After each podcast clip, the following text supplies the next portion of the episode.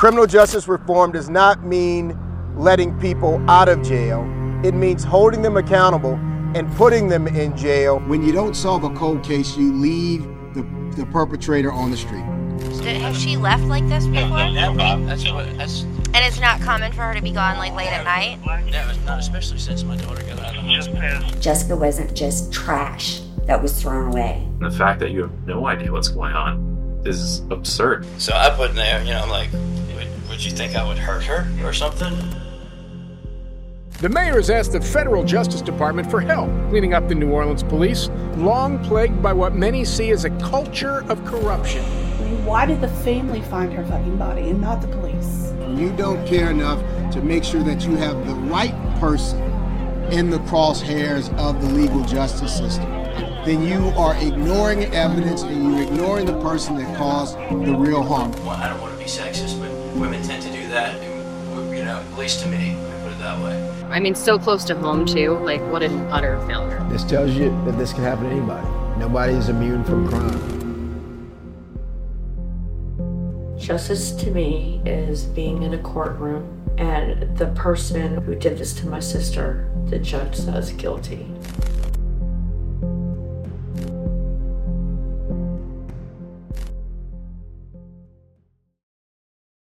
What's up, everybody? Welcome back to Lights Out. This is a wild one.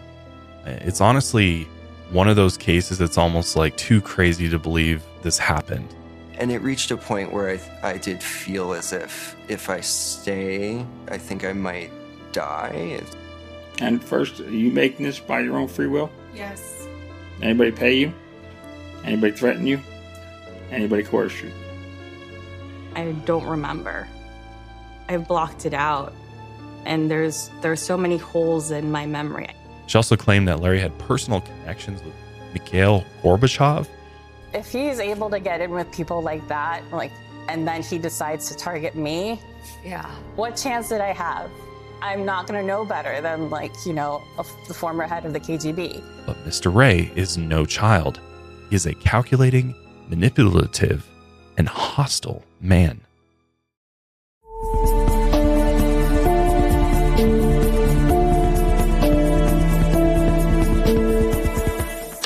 Light out. Everybody. What's up, everybody? Welcome back to Lights Out. Back in the studio with the boys, Austin, Danny. How's it going, guys? It's going good. Going all right. Going all right. I'm uh, barely, barely awake after this wild uh, holiday party we had this weekend. Yeah. Good times. yeah. I'm still, I mean, it's like two days later, but I'm still feeling it. Yeah, yesterday was just like zombie Yeah. all day. Same. Did not want to do anything, just kind of recuperating and researching today's episode extensively uh, because it is a, whoa, it is a wild one. It's honestly one of those cases that's almost like too crazy to believe that this this happened. And if you haven't heard of the Sarah Lawrence sex cult, or maybe you've seen the docu series on Hulu called Stolen Youth, it- this is like, I mean, this dad, Larry Ray, moves into his daughter's dorm room, or it's really a college house, with all of her roommates, and then effectively turns everybody into cult members, and just absolutely takes advantage of them to to no end. I mean, it's it's a it's just fucking crazy. You don't hear about this every day. Yeah, no. And I know I've been mentioning, especially the last few episodes, I feel like I always mention manipulators terrify me. This is the. He might take the This, yeah, this is quintessential manipulation.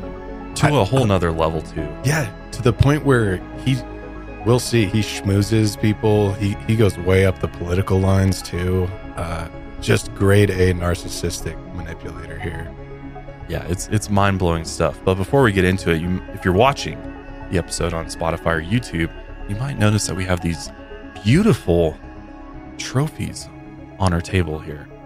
And if you're wondering what these are, these are our awards for winning the Signal Awards for paranormal or horror category.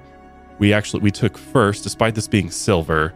Um, it's silver because of the way that they judge the category, and there's like certain scores to get yourself uh, another gold one. But out of the three finalists, we ended up winning that category over Rainn Wilson's uh, paranormal podcast, which was pretty cool. Yeah, which I like. wild. I like that podcast. Yeah, too. it's a good show. Crazy that we we beat him out on that one.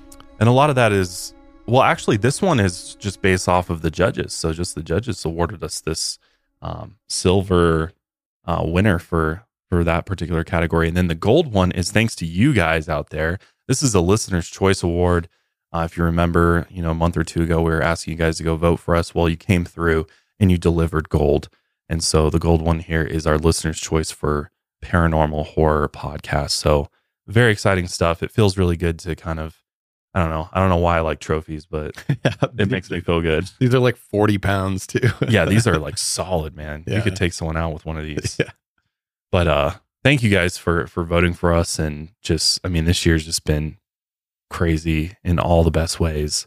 I mean just the show is just on a whole nother level from where it was a couple years ago. And also thanks to you two uh for helping helping me get to where we want to go. And just next year we have so many ideas and plans and lots of different ways that we're gonna just keep bringing you that spooky content, man, in in all facets. So thanks for for hanging with us and going along this crazy ride.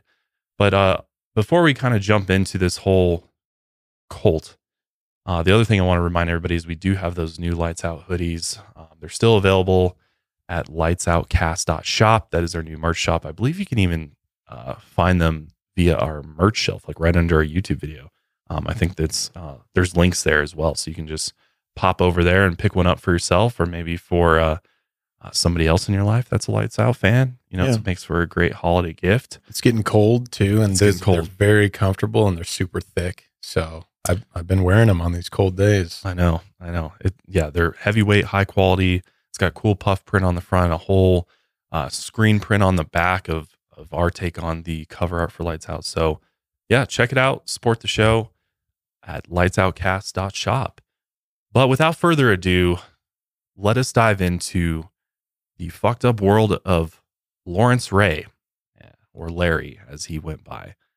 But this guy is a natural born scumbag, and that's saying it nicely, I would say.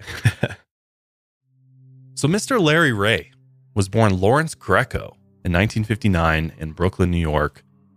So, we did some digging on Mr. Lawrence, and uh, there wasn't a whole lot about his childhood available out there. And the only thing we do know is that his parents divorced at some point in his life, and when his mother remarried, that's when he took his stepfather's last name, Ray. So that's how he went from Greco to Ray. After high school, he signed up for the Air Force. And surprisingly, he was only enlisted for a total of 19 days. And as you'll see throughout this, he makes a very big deal about his career in the military. Um, He hypes it up. he hypes it up big time. But despite only being in it for 19 days, he managed to schmooze a lot of higher ups, which included Marine generals Charles Pitman and James Jones. Because this guy, he's he's he's definitely charming. He definitely knows how to, what to say and how to get in with people and make them like him. And so he was very good at talking himself up the ladder or up the chain. And this is how he eventually got into a position in Wall Street in the 1980s. And on the side, he worked as a consultant for companies interested in construction, gambling, and insurance. In the 90s, Larry schmoozed enough people to eventually meet Bernard Kerik. Maybe you've heard that name before. Well, Bernard first worked as Rudy Giuliani's personal driver. And after finding a position in the NYPD, he later became the commissioner of the New York City Police Department and he actually became nationally famous during the 9 11 attacks. When Larry first met Bernard, they quickly became best friends. Larry was even Bernard's best man at his wedding, and according to Bernard, they talked five times a day. Eventually, Bernard then introduced Larry to a special agent by the name of Gary Ewer over in the FBI. Larry told Gary that he had ties to the Gambino family and the Italian mafia, and this was how Larry became an informant for the FBI. So the FBI used him for information on a pump and dump stock scheme, and he would meet with FBI agents several times a week. And it's believed that a lot of the information he was feeding them was just straight up fabricated. I mean, he's a very good liar. At one point, he even convinced the FBI that he was in life threatening danger and the mafia had actually put out a hit on him. So the FBI installed a $10,000 security system at Larry's home. But eventually they discovered that he had been lying to them the entire time. And the only reason he was acting as an informant was to protect himself, of course. It's Larry above everybody else. Because guess what? It turns out that Larry was involved deeply in that pump and dump scheme. Which, if you're not familiar with what pump and dump scheme is when it comes to Wall Street, it's basically when someone artificially inflates a stock price through false and deceiving statements and promotions so they can sell off their cheaply purchased stock at a much higher price. One of the best examples of this comes from none other than Jordan Belfort. Featured in the movie Wolf of Wall Street, he was famously involved in a pump and dump scheme with penny stock brokerage in the 90s. Later on, Larry offered the FBI agents a $100,000 bribe. like, that's going to work with the FBI, right? And of course, they're like, dude, are you serious right now? And he's like, yeah, I will give you a $100,000 if we just kind of, you know, keep this quiet. The sheer confidence of this man is unparalleled. It's it's just it's mind blowing that he thinks that this was going to work. So obviously the FBI is like, "Are you trying to bribe us right now?"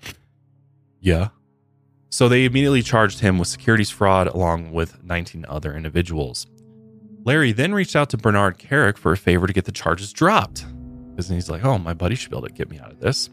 Bernard refused and said he didn't want to get his hands dirty, but around the same time, Bernard was also involved in eight felony charges, including tax fraud and lying to White House officials.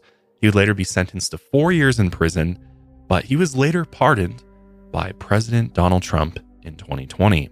Since Bernard wouldn't help him out, Larry was sentenced to five years probation. Any violation during this probation period would then result in him getting jail time. But ever since then, he felt that Bernard had betrayed him, and he began telling people that Bernard was in a grand conspiracy against him. I love this because it, it really just sets the scene. This guy is in deep with, he has mafia ties. He's the with Bernard Kerik, the commissioner of the police department. And he's in so deep. And also I love the fact it's like you could really just sum it up. You're like, he's a he's on Wall Street in the 80s. Yeah. He, you're he's, like he's your Patrick Bateman psychopath here, basically. But uh, so if this will tell you anything about how convincing he is, how dirty he is, this is this is it. While this was going on, Larry had been married to a woman named Teresa, but around the time of his conviction, his marriage had fallen apart. Larry was abusive and he constantly cheated on his wife, which shocker. Are we all surprised by that? He was also abusive to his girlfriends, and rumors had spread that Larry forced his girlfriends to have sex with other men. So basically, already like sex trafficking at this point in his life. By 2004, Teresa filed for divorce, and during their marriage, they did have two daughters. One was named Talia, who was around 13 or 14 years old at the time, and Ava, who was around four years old. Throughout the divorce and his conviction, Larry had convinced outsiders that he was still this great guy. He also began to manipulate his young daughters, especially Talia. She and her father were extremely close, and he had convinced her that he was a great stand up guy. And he began convincing Talia that her mother was an awful person, so basically turning her daughter against her own mother. And that's like classic 101 garbage divorce dad. Like it's if you're a parent and you go through a divorce and you try and turn your children against the other one, you're the bad guy. Right. Right. Right. Not a good move. One day, Larry and Teresa got into a violent argument, and at some point, Larry struck Teresa, and then she called the police. But when the officers arrived, Larry convinced the officers that Teresa was the violent one. And they ended up believing Larry because when they asked Talia what had been going on, she stepped up and defended her father. Larry had manipulated his daughters to the point where they were convinced that Teresa and Teresa's father had sexually assaulted them. To fabricate the lie even more, Larry made several websites and published several open letters under Talia's name. He then added all the details of these fake abuse stories. On the night of the violent argument, officers forced Teresa to leave the home. Larry was then granted temporary custody of both of his daughters during the investigation, and when police questioned the daughters, Talia backed up everything her father had said. She even backed up all the allegations of abuse from her mother and grandfather. But when they questioned four year old Ava, she admitted that her father tried to convince her to say that her mother hurt her. During the investigation, Teresa's lawyers requested that Larry be given a psychological evaluation.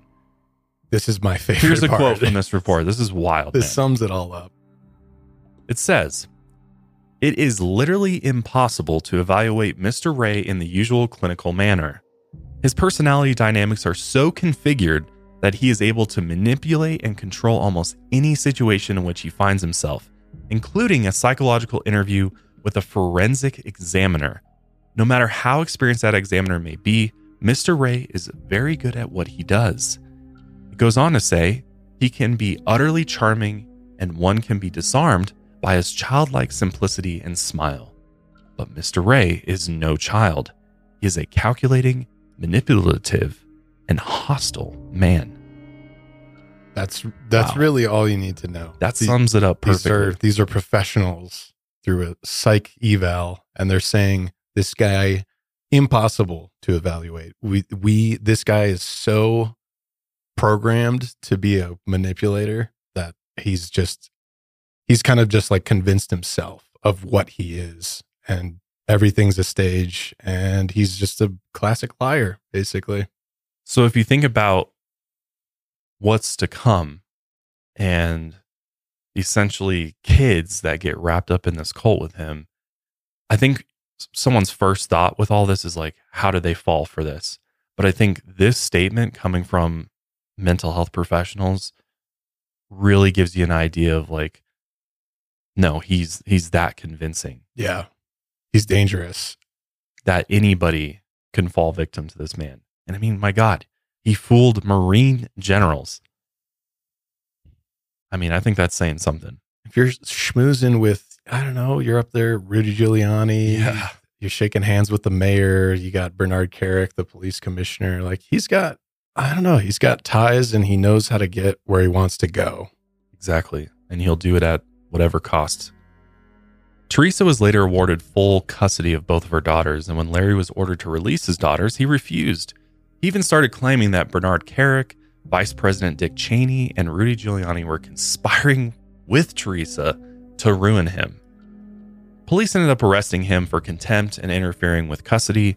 He was then sentenced to six months in jail. Ava went back to Teresa, but Talia refused to go back to her mother. Instead, she went to live in a youth shelter until her father was released.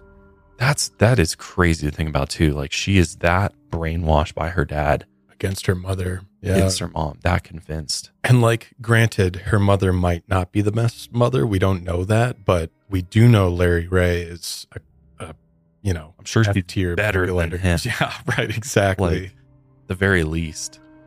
So while Larry was incarcerated, he met a man named Lee Chen. He then convinced Lee of the big conspiracy against him, and they formed a strong partnership behind bars. And Lee even offered Larry a place to stay once his sentence was up. Lee also had a short sentence of only a few months, and he planned to return to live in his Manhattan apartment on the Upper East Side.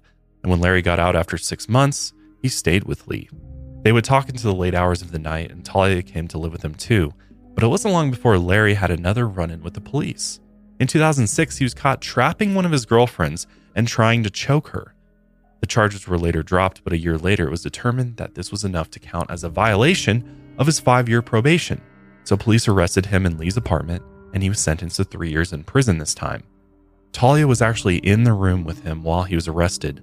Officers reported her screaming, quote, Police corruption. This is because of Mayor Rudy Giuliani and Bernard Kerik. So just literally recite. I mean, she's still very young at this point. Yeah.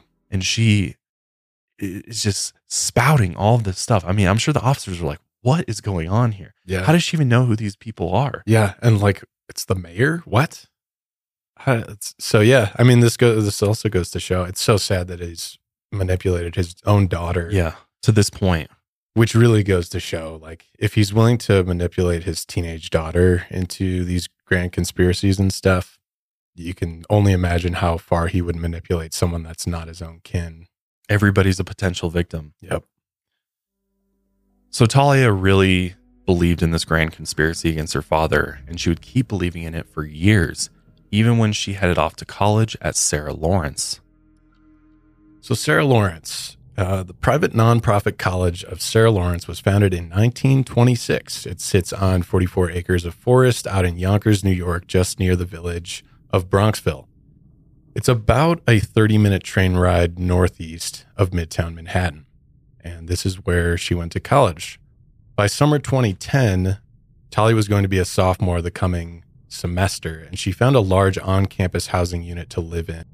She pitched this idea to all of her friends that she had met in school that they should live here after summer break, and they all agreed. So, come around fall semester starting, they moved in. Talia and seven other sophomore students were living in the Slonim Woods on campus housing unit towards roughly the center of campus. It's a massive housing unit, basically has living room, kitchenette, and then it's all attached multi level to eight different bedrooms. After they all became roommates, they loved living in this unit. I mean, imagine living with like seven of your best friends. That's essentially what was going on here. They spent a lot of their time smoking weed, playing music, and fighting each other in Super Smash Brothers, which that literally sounds like my I was college gonna say, I experience. think literally everybody can relate to that. yeah, because I was playing drums and playing Super Smash Bros. like every single weekend. And smoking a lot of weed, I bet. Smoking- yeah, back then, yeah, not anymore. I'm sober. Danny, who was your main in Super Smash Brothers? Uh, Falcon. Yeah, Falcon? Captain Falcon. Did you ever get into Super Smash Yeah, Bros? yeah, Did you have a Did you have a main or, or someone you liked? Uh, I liked Link a lot. Yeah, Link's class. Link was a go-to for sure. He's got that range. I always loved Bowser too. Damn. like to just smash. Heavy hitter. yeah, the heavy hitters. Yeah. Yeah. I I was also Falcon main, but I would play DK, some Donkey Kong if I just wanted to smack people around a little bit. That's fair. That's fair. I the only one I don't respect is Kirby mains. yeah. God, and just I mean, this is like flooding in memories for me. Just like being high on the couch playing Super Smash Brothers with just dubstep music in the background blaring, like Nice, yeah. just just like completely zonked out. Sometimes like, how did I even graduate college? Yeah, like, right. Oh man, That's good. But yeah, it seems like everyone kind of had that similar experience um, if you went to college. So Well, in, in like freshman year, most colleges require you to live in the dorms, like Yep. on like right on campus. yes, yeah. And then usually most colleges, your sophomore year will allow you to uh, move off campus or move to other types of units like where they lived. Yep. Um, that aren't like it's far enough away where you don't have to deal with like the campus police. Yes. And it kind of feels like you're off on your own, just living in a house somewhere. yeah, Um, so they really like that. Yeah, and so this was technically on campus housing and I I lived I think my junior year I was technically in on campus apartment buildings which we had an RA which was weird. We only RA at the apartments? Yeah, isn't that weird as hell? Uh I only saw him once.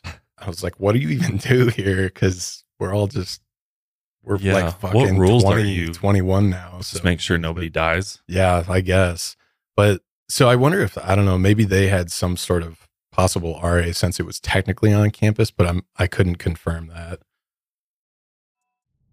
But anyways, the eight sophomores were Talia, Isabella, Dan, Claudia, Santos, Juliana, Gabe, and Max. We'll get through all them in a bit. Another friend and fellow student, her name was Raven Juarez. She was often over at the place pretty often, but she did not live there. But she'll be she'll be a pretty prevalent in this story. So Talia Ray was the oldest of the group.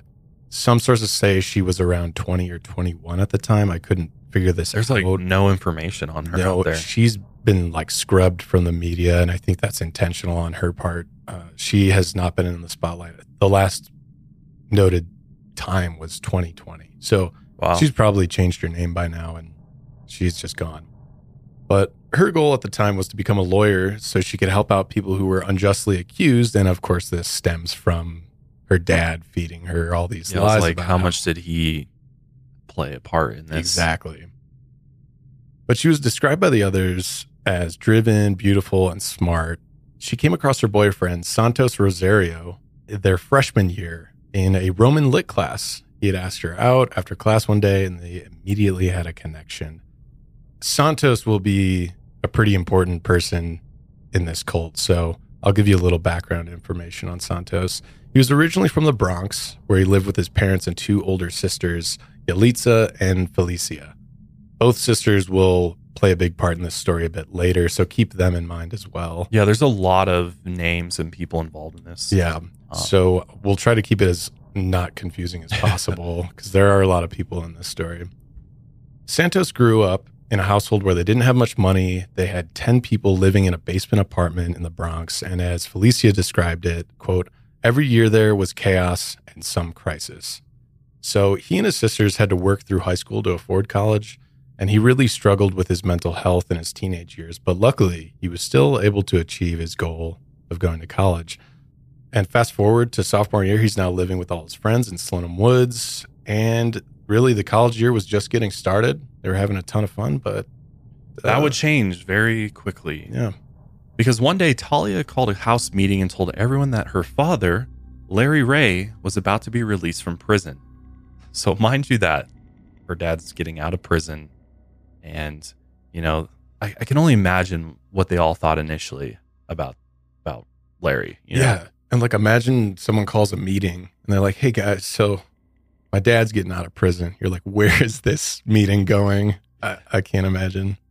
Plus, Talia always talked about her dad, so everybody was pretty familiar with him by this point. And, you know, she really loved him. She really looked up to him. And she'd always find ways to interject her dad into the conversations, even at drunken parties, which is definitely a little odd. I think I'd be like, dude, why are you talking about your of- dad so much? Yeah, it's kind of obsessive, right? Yeah. So the roommates pretty much felt like they knew him just by hearing all the stories that she would tell. And it was very obvious that Larry was her hero. She told everyone that Larry was a former Marine and once part of a CIA covert operation. She also claimed that Larry had personal connections with Mikhail Gorbachev. Reportedly, Larry had become close with Gorbachev's interpreter years earlier and was able to get a picture with him. He used this picture to impress the college students. Of course, Talia would also claim that Larry was wrongfully convicted for his crimes. She told them that it was all part of some grand conspiracy put together by her mother, Bernard Kerik, and of course, Rudy Giuliani. That September 2010, Larry showed up to the unit at Slonim Woods. At first, all the other sophomores were very creeped out by having this 50 year old man crashing on their couch every night. I, I couldn't, man, if I was a sophomore in college and somebody's dad came to live with us, I would just be like, no. Like he goes or I go. Yeah, seriously. You can pay for my rent. Like, So I, I imagine everyone was just super tight friends and they were like, hey, we'll just, you know, we'll kind of let this slide for a little bit. Maybe they felt a little sympathy for Talia and Larry. It's like, oh, he's getting out of prison. We know that the justice system doesn't really prop up ex convicts, stuff like that. Maybe the, you know, this is all going through their heads. So they tolerated it for a little bit. I don't think I'd tolerate if it was like, oh yeah, my dad who's just getting out of prison is going to come crash at our place. Be like, the fuck? Yep. But Larry did what Larry does best, and he quickly won them over. He pulled his weight by cooking steak dinners, cleaning up the kitchen, and ordering pizza for everyone, which was obviously better than campus food they had access to. It, it reminds me, like initially, this reminds me a lot of like a house mom or a sorority, Yes. um, or I don't, I don't know if the fraternities have. I don't think the fraternities have anything like that. Yeah, no, So, I like don't think no so. supervision, Yeah. no accountability. They don't cook and They don't cook either, yeah. Just it's it's a diet of beer and cigarettes. Exactly. So it kind of reminds me. He's kind of like the house dad. You know, Yeah. like, But I will say, man, I know I would be like, this is super awkward and I'm uncomfortable. But at the same time, food in college was, if you're getting free food, yeah, it helps. that's that would be, that's how to convince a college student to start offering free food and steak dinners. Yeah, I might be able to deal with it a little bit easier if I was get, being fed real well. Right. And they also just kind of got used to his stories and they didn't mind the fact that he always brought up his secret psyop missions against foreign leaders that he was once involved in just casually at the dinner table. Oh yeah, I was in a psyop mission. Or that he worked with NATO during the Kosovo crisis in the 90s. The roommates, you know, they cared about Talia and ultimately they didn't want to separate Talia from her dad. So they just put up with him. Raven later admitted that everyone was a little bit stoned all the time, which again, that makes the situation a little bit easier to deal with, probably. Yeah. It was hard to tell if the situation was actually stranger than it felt, but Larry knew how to make it seem normal that he was there, and he knew how to make them laugh and fit in socially. After he gained the trust of everyone in the household, he started building the foundation for his future cult. One night, he called a house meeting with everyone and he explained his personal philosophy to them. He called it Quest for Potential. Now, that's that'd be a weird thing. Yeah. It's like, all right, everybody, I want to tell you about my personal philosophy for life. Right. Also, God, if I, I'm in college, maybe I just had a full day of class and working and stuff, and I just want to get high and play Super Smash Bros. And somebody's dad, it's like another house Yeah. meeting. Like, come on, but stop with Yeah. this already. This is ridiculous. So Larry basically sold them on the idea that he could help anyone improve themselves. He promised them ultimate clarity and the ability to unlock their full potential and their true self. Boy, does that sound like a cult leader, right? Yeah. It always it seems to always start with self-improvement. You know, it, it starts with trying to better people and you know, seems like it's coming from a good place. And when I was 19, that was a very unstable point in my life. Right. So I would be open if someone's saying that I can unlock my true potential. I would be like, I'm a little lost. Can you help me pass my math class? Yeah, Like, seriously. I'm I'm close to failing out here. But Larry was really beginning to plant seeds with all of the roommates, and their true self was just clouded by repressed trauma from their childhoods. So now he's a mental health professional. As a new mentor, he offered them free counseling sessions where he claimed he could help them reclaim memories and build clarity. A lot of the 19 year old sophomores were impressionable. And for college sophomores trying to figure out their futures and their place in the world, Larry's deal sounded pretty good. It started with Isabella Pollock. Isabella was from San Antonio, Texas, but wasn't that close with her family. Her mother was an alcoholic, but quit drinking when Isabella was seven years old, and her father wasn't around very much. By the time she was a teenager, her goal was to move out and become a doctor. She had met Talia Ray during their freshman year, and they quickly became best friends. Those who knew her described her as deeply insecure. She often hid away in her room and shielded her face with her hair, and Larry used her insecurities to his advantage. He saw that she was open to his counseling, so he offered her one on one sessions, which is not creepy at all. After a while, another roommate, Dan, noticed that these one on one sessions with Larry went on for up to three hours on particular nights. Larry would just go on and on and on, and he could talk for hours. And his strategy was to wear his victims down so that they would begin agreeing with him. You ever meet someone like that? Oh, yeah. Yeah. They just run their mouth, run their mouth until you're just like, yep, yep, yep. Just to like get them to shut up, like appease them. Yeah. But during these sessions, he started by convincing Isabella that her mother had treated her horribly. So, uh, isolating them from their parents, convincing them of exactly what he convinced Talia. Larry also convinced her through the reclaimed memory sessions that she had been abused by a family friend when she was young. After a few months of sessions, Larry began spending all night in Isabella's room. Probably imagine what was happening there. Well, they started having sex before Christmas break 2010. So obviously, Isabella is legally of age, but this relationship, I would say, is still very inappropriate. Yes. Um, and it's really not exactly a consenting relationship because of what Larry's doing. He's taking advantage of his role and this counselor. And Yeah. And knowing within the context of Larry Right. being this crazy manipulator, yeah, it just it's it can't really be a consenting relationship. It's gross. Yeah. Honestly. Larry had manipulated her to the point where the relationship was fully controlled by Larry. A clear sign of this control is when Isabella canceled her plans to go home to San Antonio for Christmas break that year. Since Larry convinced her that her family had been abusive, Isabella planned to stay in Slonim Woods with Larry. So he and Isabella called her mom, Cindy, and broke the news to her that her daughter wasn't coming home. By now, Cindy knew who Larry was because Isabella had always mentioned him to her. She had never met him personally, but he was very convincing during the phone call. As a parent, I would be alarmed as shit if there was somebody's dad living with my daughter. And then speaking for her on Yes. the telephone. Yes. Yeah. At one point, Larry interrupted and told Cindy that she was a terrible mother, and if she made Isabella go home, she would harm herself. Which Cindy was completely confused by what he was saying, and right after the call, she wanted to fly out to Sarah Lawrence to check on her daughter, but she didn't have any money to do so. So Cindy and the family thought giving Isabella space was the best thing to do.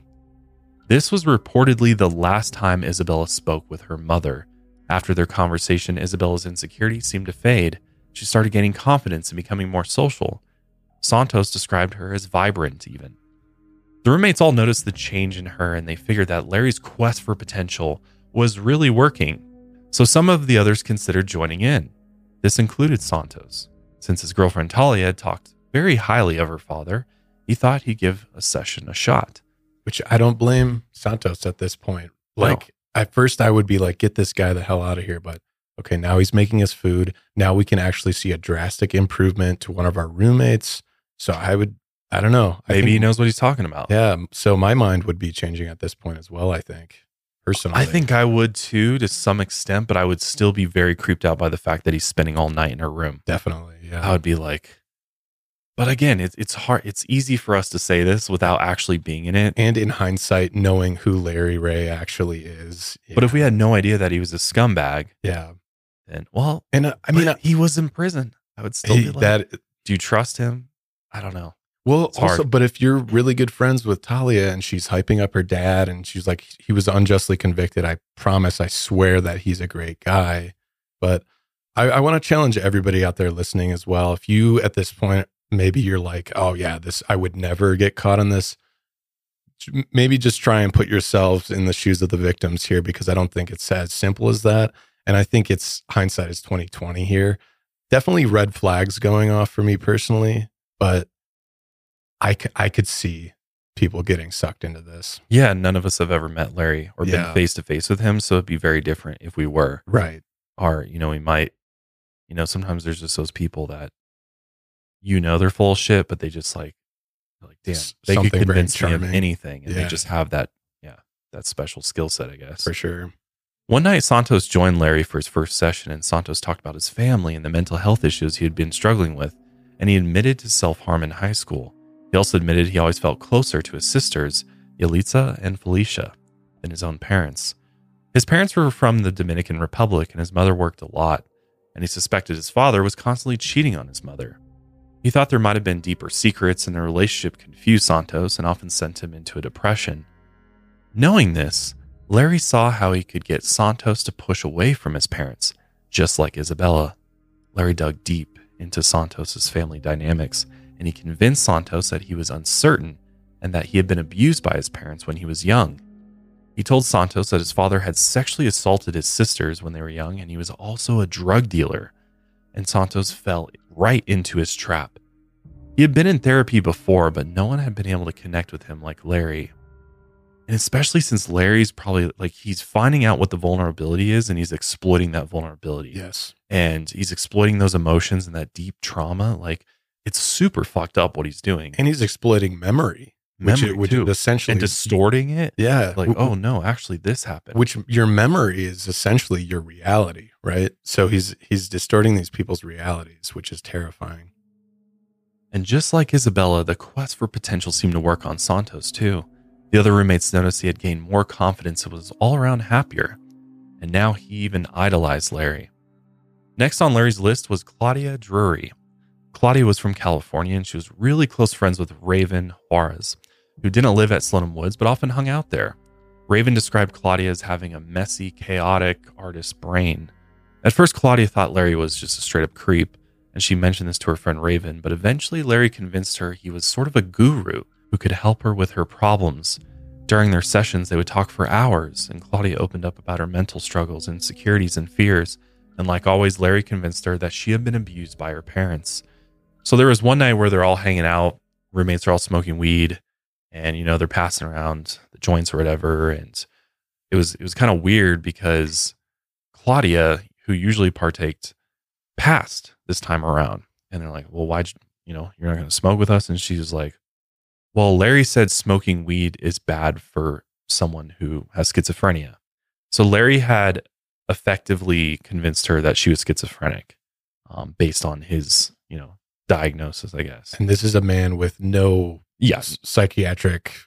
There, there's he has no reason to be doing this to someone yet. He thinks he has the authority to. Right. Raven, of course, was like, What the hell? and tried to convince her that she was not schizophrenic. But Claudia told her that denying the problem was only making it worse, and this damaged their relationship. Raven watches everyone who participated in one on ones with Larry defended him afterwards. They once saw him as a creepy man crashing in their house, but now many of them were becoming very loyal to him. After Larry got Claudia under his wing, he had one more target Dan Levin. Dan was from New Jersey, He grew up with his parents and a brother who was 12 years older than him. Dan met Santos their freshman year and became good friends and roommates. And at the time, Dan was dating Raven Juarez. One day, Dan opened up to Santos about problems he was having with his girlfriend, Raven. So Santos suggested that he talk to Larry about it. He figured it was worth a shot since he had seen all of his friends improve after these one on one sessions with Larry. Dan and Larry met up at a coffee place in town, and Larry told Dan to put half and half in his coffee. And this was the first test. Dan quickly followed what Larry demanded. Adding half and half into his coffee was Dan's first acceptance that Larry knew what was right for him. He knew how to be an adult, so Dan needed to follow in his footsteps. Their first session lasted six hours. Dan was very open, and Larry took advantage of this. He told Dan that he was intelligent but insecure. Soon enough, Larry asked Dan about his sexuality. He even got Dan to talk about his genitals. In hindsight, Dan thought the meeting was uncomfortable, but at the time, he opened up about almost anything. He told Larry that he was questioning his sexuality and admitted to struggling with it for years. Larry told Dan that he knew for certain that he was not gay. Dan ended up believing him and he felt like a weight had been lifted off his shoulders. And he really just took Larry's words as fact. Toward the end of the session, Larry convinced Dan that Raven was holding him back from achieving clarity. Early on, Raven had been vocal about not liking Larry, so this was most likely a way for Larry to get Raven out of the picture, get her away from Dan. Soon after their session, Dan was led to a limo around the block, and inside of that limo was Talia, Santos, Claudia, and Isabella. So the cult is forming, and Dan joined them.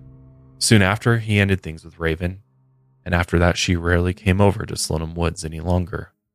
So, yeah, by now, I mean, this is it. This is, we've gotten the foundation here. And also, Larry's so good at it that now he's even eliminating people that he thinks will taint what he's trying to build. So, after recruiting Talia Santos, Isabella, Dan, and Claudia, Larry moved back into Lee Chen's one bedroom apartment in Manhattan and he invited them all to move in with him rent free for the summer. And honestly, for college students with no money, living on the 15th floor of an Upper East Side apartment for free. Not a I bad mean, deal. Yeah, it seems great. It's an awesome hookup. And Lee had agreed to this because he had kind of also become a victim in this quest for potential. And Larry named their group the Ray family. So now he's even considering them family. Yeah. It's not culty at all. Right. Larry and Isabella took the main bedroom. When the others asked why, Larry explained that Isabella was the most vulnerable, so she needed the most help, and everyone else was kept in the large living room.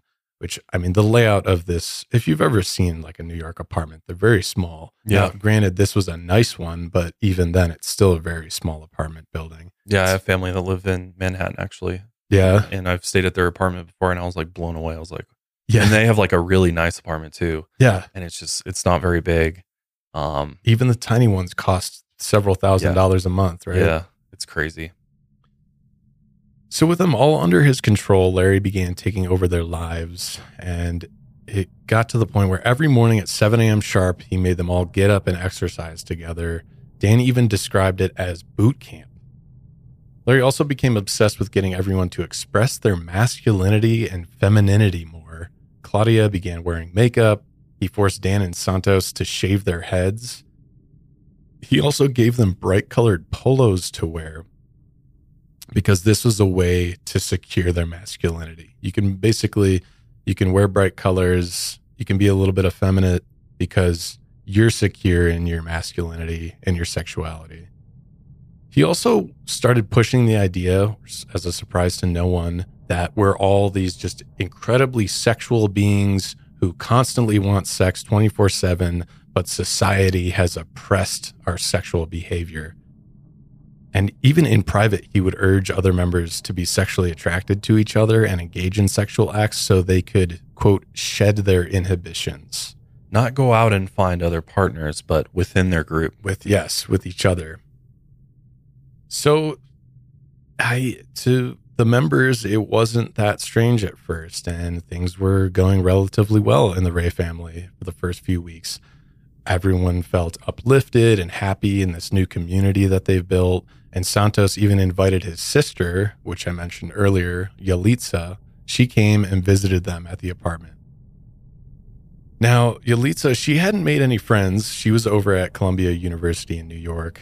So when she came to the apartment, she was just fascinated by seeing a bunch of people living together in this tiny, cramped apartment, and they were just having a great time. So it kind of blew her mind.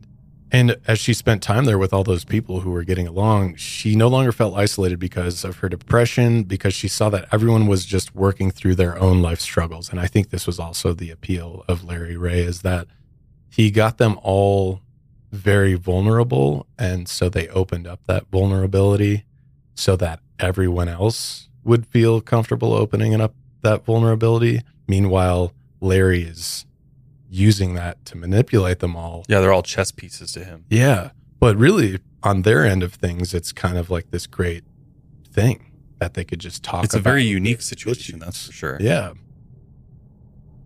So in the end, she also ended up joining the Ray family and she also stayed in the living room with the others. Meanwhile, everyone kept going on with their everyday lives. Their junior year in college had just started and they went to class and worked their jobs. So even from the outside, the Ray family was just, it was fully functional.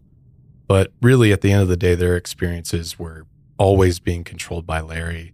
They only went to class and went to work because Larry had allowed them to. And he also, during this time, he kept up those one on one sessions with everybody. So this was just a way to keep control and break them down even more. But now remember, not everyone who used to live at Slonim Woods moved into this apartment. It's kind of fractured now. Even their old friends from Slonim Woods, they would try to reach out to these people, but the Ray family members would just they would bail on if they had a hangout session plan, they would bail, they would say they were busy. And if any of them began spending too much time out of the apartment or having the slightest doubts about the cult, Larry would then drag these sessions out longer and longer to the point of exhaustion. And this is his tactic. He would just drag it out, and his victims would end up accepting everything that he said. He would convince them of false memories and reinforce the idea that their families and outsiders were against them. So to them, Larry became the only person in the world who truly cared about them. He was the only one they could trust. And once they all became dependent on him, this was when Larry knew he could kind of ramp up the intensity of his cult. Because at this point, you're like, what is Larry gaining from this? Like personally, obviously he's, you know, he's got Isabella, who's I guess his girlfriend at this point. But it's like, other than that, what else is, is he gaining other than his egos being Yeah. boosted? He gets off on control and Mhm. manipulation, it Mhm. seems like. That's a great point. I mean, later we'll see that he gets a little bit more out of it, uh, especially financially. But yeah, at this point, But he's really spending a lot of time to lay the groundwork and the foundation for his cult. Exactly. To be so that it, it builds in such a way where, you know, even if he has to, you know, have these long sessions and give all of his time to this, that ultimately he's he's got a plan. Yes. He knows it's going to build to this end goal where he's at the top of the pyramid essentially and he's just able to exploit everybody to no end as, Yeah. as you'll see and he, yeah, he proves this because he tries to push the limits even more, especially this one night. Dan, Dan Levin, who we mentioned earlier, he was sleeping in his boxers on the couch in the living room, and that's where he was staying for most of the time. Almost everyone else was gone that night, but strange enough, Isabella came out of the main bedroom, sat down on the couch near him, and just out of nowhere made a move on him and began making out with Dan. Now, in that time, Dan was kind of suspicious that Larry had sent Isabella out there to hook up with him as some sort of test. And then afterwards, Dan was then invited into the main bedroom for the first time. And this was kind of like, which we'll see, Dan felt like this was a moment of like, I'm being accepted into something here. He noticed that Larry had started playing 13th century Gregorian chants and said it was the best music to have sex to. that's fucking weird Weird as hell.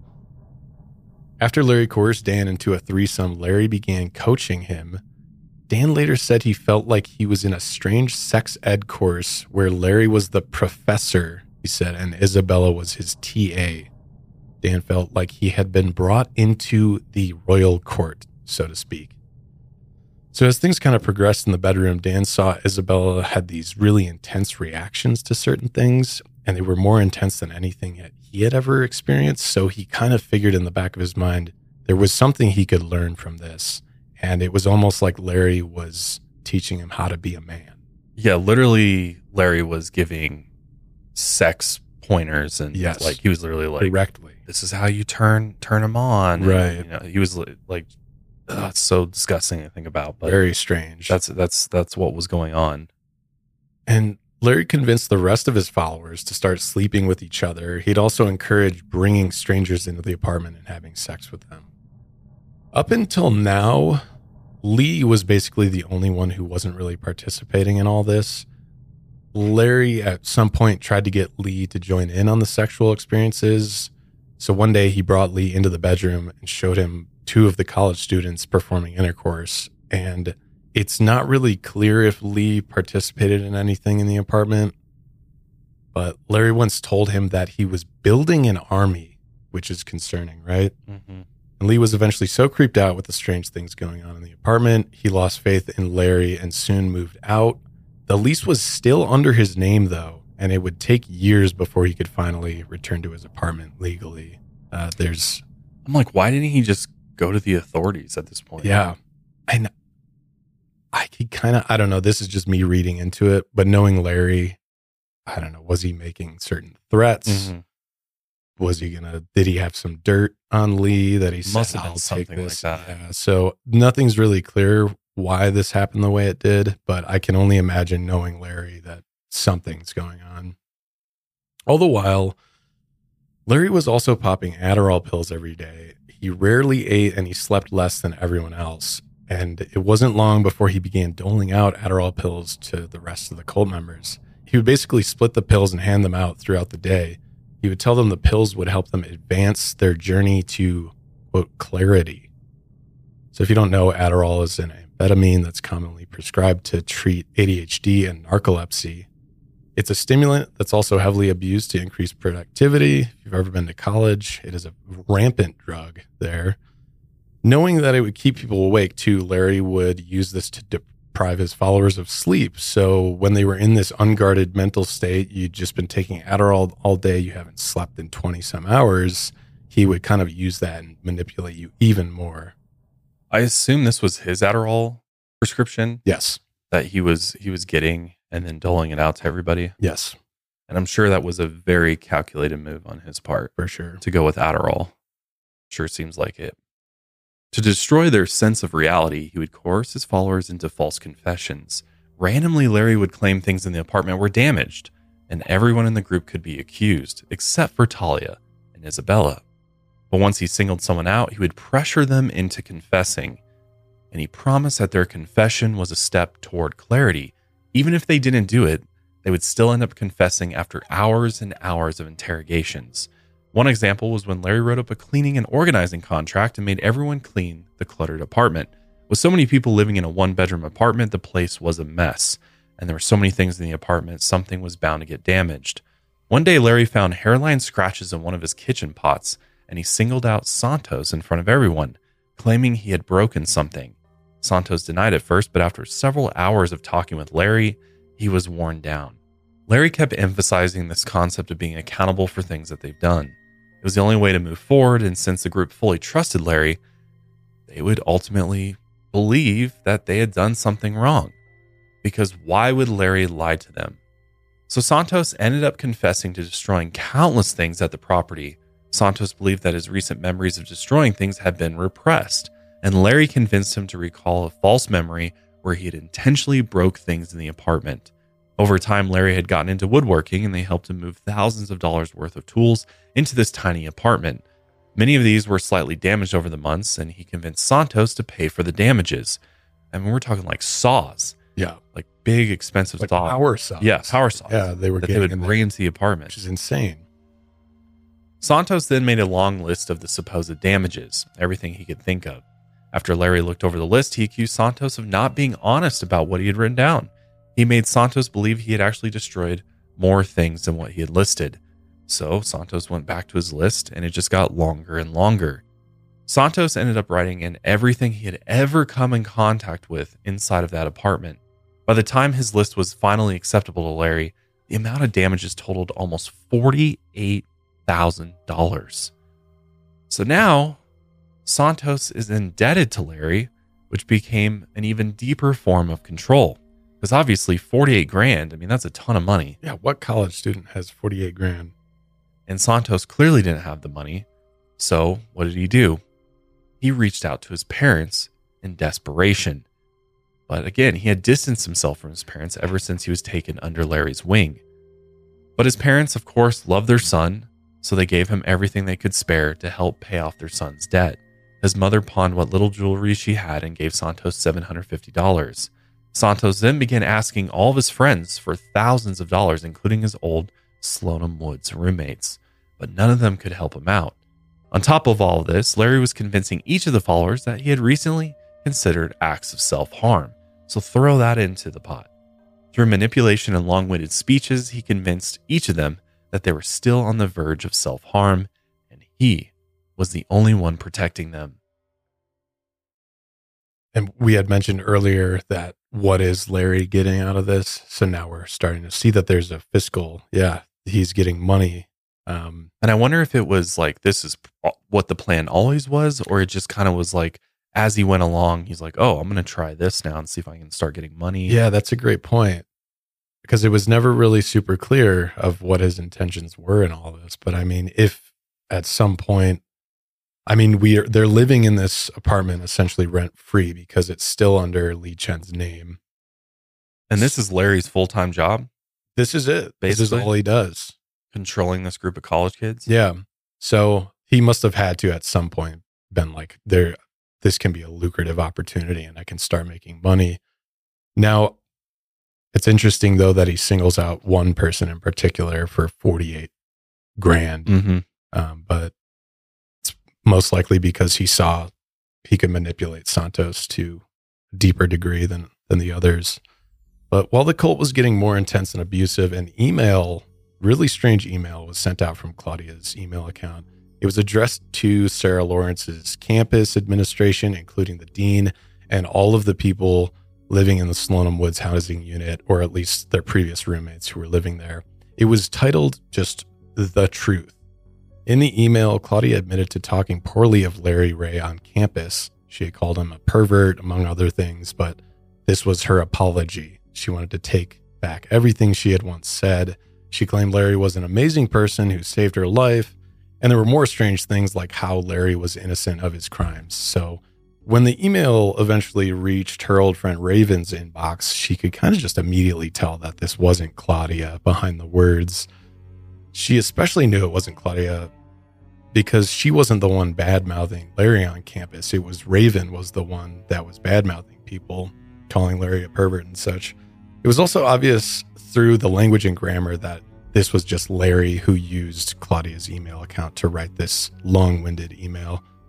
So Raven then reached out to Max, Gabe, and Juliana, who were the former Slonim Woods roommates, who were also worried about their friends. When they reached out to Claudia, she just said, Hey, look, everything's fine. She said Larry Ray was the only reason she was alive. And this was basically the moment the friends could see that Larry had formed a cult. I mean, when you're saying things like the only reason I'm still alive is because of this individual, this I think, yeah, that sets off alarm bells for for anyone. Yeah. So obviously in hindsight we could tell Larry had created a cult, you know, months and months earlier, but this was basically from the outsider's perspective from the friends who used to be close with them. This was basically the first moment. This email was like, okay, something really our suspicions are on. are true. Yeah. This is very bad.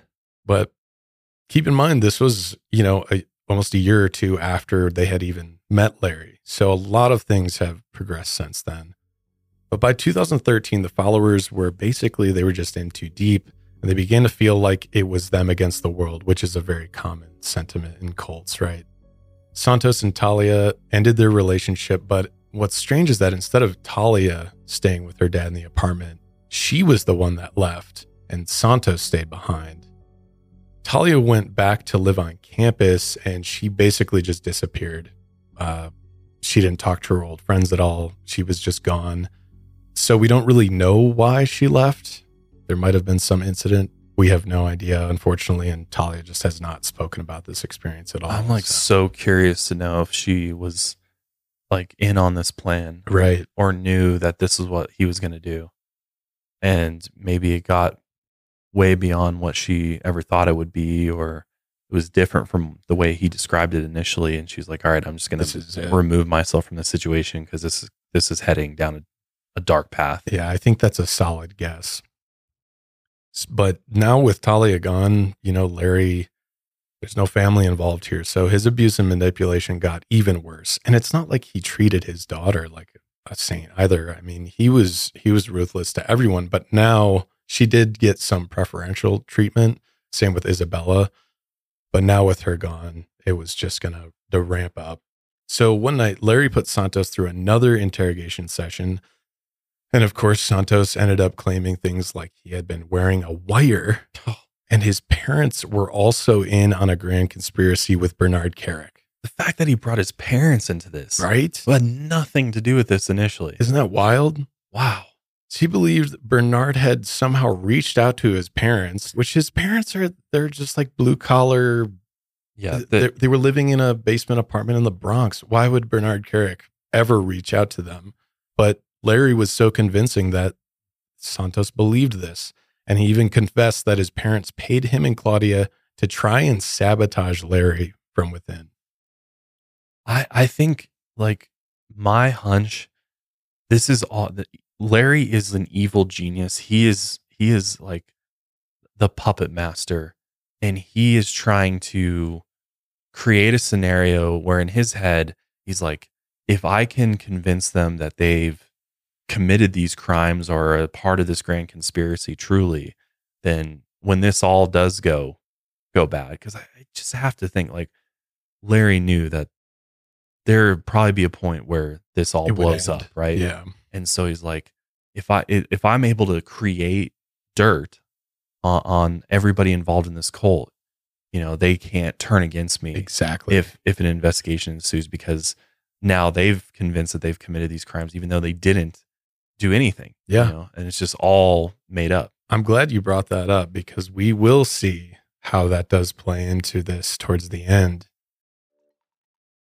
And yeah, he even got Claudia and Yalitza to also confess that, you know, this was all true. Larry ended up recording these interrogations and confessions that sometimes lasted until three or four in the morning using sleep deprivation tactics, you know? And he used that footage to blackmail them. So yeah, it's it's a self-preservation tactic here like you were saying. As for Isabella, she had become Larry's right-hand man and she did everything Larry told her to do. It even got to the point where Isabella began abusing the others. So even that control got to her head. Her relationship with Larry was described as this weird boyfriend girlfriend, but also a father daughter relationship, which is really strange. We know that she wasn't really close with her father. So she probably was in need of a father figure. So Larry kind of filled that void. But their relationship was strained when Felicia Rosario, Santos's older sister, who I mentioned earlier, she came to visit the apartment. So Felicia was a Harvard graduate and also attended Columbia Medical School. Keep keep that in mind. She got a full ride scholarship to both, so incredibly smart, right? At the time, she was in the middle of her residency in psychiatry and she lived in LA, but she decided to head out to New York to visit her two siblings. When she flew in, they all went out to dinner and Larry also joined in. And like any experienced manipulator, Larry immediately love bombed her with compliments and charms. She was also attracted to how Larry could talk about psychiatry with her, which is wild. This is this is an incredibly educated woman who is in her residency of psychiatry and she's even attracted to Larry like wow you know a lot about this so he's either he's done his research to a degree or he's just an insane bullshitter which maybe it's a little bit of both but she always felt like she was learning something new with him and she was so entranced that she even started dating Larry after they first met. Even when she flew back to LA, they kept up a long distance relationship and they talked almost every other day, sometimes every single day. Meanwhile, she worked 12 to 14 hour days during her residency. Her social life was basically non existent. And the only person she really talked to was Larry. So he's got her isolated. I'm sure he he saw her as like, you'd be a great member of my cult. And he's just extracting as much information and using like reverse psychiatry Yes. against yeah, her. Seriously. You know, he's he's he's just that good at manipulation. Yes. He was so good at it that he got Felicia to fall in love with him long distance, which that's really hard to do with someone. And soon he started a programmer like the others. And by the end of her residency in LA, she didn't even finish her residency. Larry had slowly convinced her, get this, that her parents and Bernard Kerik were in a conspiracy against him. So now he has all the siblings in on this. And now that she was dating Larry, he convinced her that she was in grave danger. It got to the point that she was so paranoid that she believed her parents were going to send men to sexually assault and kill her. So Larry told her she needed to get a one way ticket to New York immediately. He was so persistent and aggressive that she agreed to move. And just before she finished her residency, they actually fired her because her, her life was such a mess. Larry then sent what he said was an FBI agent to pick her up and take her to the airport. And uh, probably that was a lie, right? It was just some schmo. But Felicia was officially Larry's girlfriend when she got to New York. In hindsight, her brother Santos now said that Felicia was basically, quote, like a shadow of her normal self. So he had essentially just mentally destroyed her before she got there. And on her first night in the apartment, she was allowed to sleep in the main bedroom, which even uh, Dan said was like the royal court, right? If you got in there, you were in deep. You're in the inner circle. Yes. Circle of trust. Yeah. So here's the weird part is that Larry slept in the middle of the bed and Felicia and Isabella were on either side of him. All of them were naked as requested by Larry. Obviously, by this point, Isabella was feeling a bit betrayed once Felicia arrived, and Felicia was frustrated that there was another woman involved because I guarantee you Larry had probably convinced her that there was nobody else. But of course, they're just so entranced by him that they both play along with this. What gets even weirder is that Larry would sleep on his back and would force Isabella to cup his genitals the entire night. And he convinced Felicia that that's just how they slept. He convinced her it just wasn't a big deal. They also convinced Felicia that she had been sent by her parents and Bernard to sabotage him, which is what? Like, yeah, that's Larry, so crazy. Larry about. was the one that told her to come to New York, but now she's saying, no, you were sent here to sabotage me. And so all three of the Rosario children now believed in this really twisted conspiracy theory. And they were begging their parents to send them more money so they could pay off this fake debt to Larry. And here's what's really frustrating is their parents tried to go to the police, but they were told, hey, nothing can be done. All three of these kids are consenting adults, technically on paper. So we don't know. Well, how do you explain to the police that your kids are in a cult? Yeah. Sounds like a made up story, really. Right. We just tried to break it down within a 15 minute conversation with them, right? So, meanwhile, as all this is happening, Dan brought up his struggles with his own sexuality again and his doubts with Larry. Larry got so upset with him because he had already told Dan that, look, you're straight. Stop questioning me. So he ordered Isabella to get a dress from her closet and he forced Dan to wear the dress, walk down to the apartment's lobby, and pick up the mail. When he got back to the apartment, Larry ordered everyone to gather around Dan. This gets a little dark here. He forced Dan to use one of Isabella's sex toys on himself while everyone watched, and apparently Larry also filmed this. I feel like that was the reason why he's like blackmail. Yep. You know, Absolutely. Larry's abuse towards Santos and Dan escalated after this. Sometimes he would take a mallet and beat Santos's legs with it. And if Larry was frustrated enough, even Isabella would sometimes be subjected to his abuse, which is wild because she was kind of the one that was sacred. But even now, it's just getting worse and worse. well, he's One- bringing violence into the equation now, Yeah. which is just making this ten times worse. Yep. One night, it got even more worse when Larry thought Dan didn't believe in the conspiracy against him. So imagine if he, you know, he's con- he has gotten this entire apartment to believe in this crazy conspiracy theory against him, and imagine being the odd man out in that. Imagine even scared. Imagine even just Yeah. questioning it, right? Well, it seems like Larry's just straight up paranoid at this point. Yeah. It's almost I, I really think that Larry believes in the conspiracy himself. You think so? Like he's he's created this this fake little world that he's in, but I almost feel like because it's like either that or he's the greatest actor of all time. True. And but I almost feel like he's he's you know completely out of reality at this point. Yeah. I mean, if you think about it, he's in this apartment, he's in this little world he's created, he's telling everybody these things, he's having these deep conversations about the, all these all these lies that I really think at this point he's believing his own lies. And because it's or he's just diabolical. Yeah, just- yeah. You know what I mean? Which maybe a little bit case. of both at Right, this rate. right. But yeah, that's a good point where I don't know if you want to tell a lie and convince everyone else of a lie, probably believing it yourself first is like a big well, wouldn't that believing in it, in it yourself would make you even more convincing to those around you that Very true. you want to believe in it. Yeah, that's a good point. So, yeah, even if Larry believes in this lie, imagine being like, "Hey, I don't believe in this." I the confidence that Dan even has to just even go slightly against him is uh applaudable, I'd I say. well, and vocalize it too, Yeah. right? Because I can only imagine that most of these people are at least having doubts and thoughts. Like I can't imagine that it's just like how you wouldn't, Yeah. based on what you're observing and what you're taking part in. Like I think at some point you're like, you've got to be internally like, what the fuck am I doing? What is Yeah. going on here? Something is very, very wrong. But then to actually vocalize that takes it a whole step further, where you then run the risk of Larry's wrath. Yeah, which we'll see. Which yeah, he just continues to escalate things. So basically, Larry, of course, could not have anyone in the apartment doubting him. So he grabbed a pair of pliers, clamped down on Dan's tongue, and began pulling and wrenching on it. And he even threatened to cut his tongue in half. Again, all on video too. Yeah, this is on video. Uh, we're not going to play it here, but if if you are morbidly curious, it is out there. He also began beating him with a mallet while filming it, and there's video footage of this torture happening. And it was filmed by Isabella.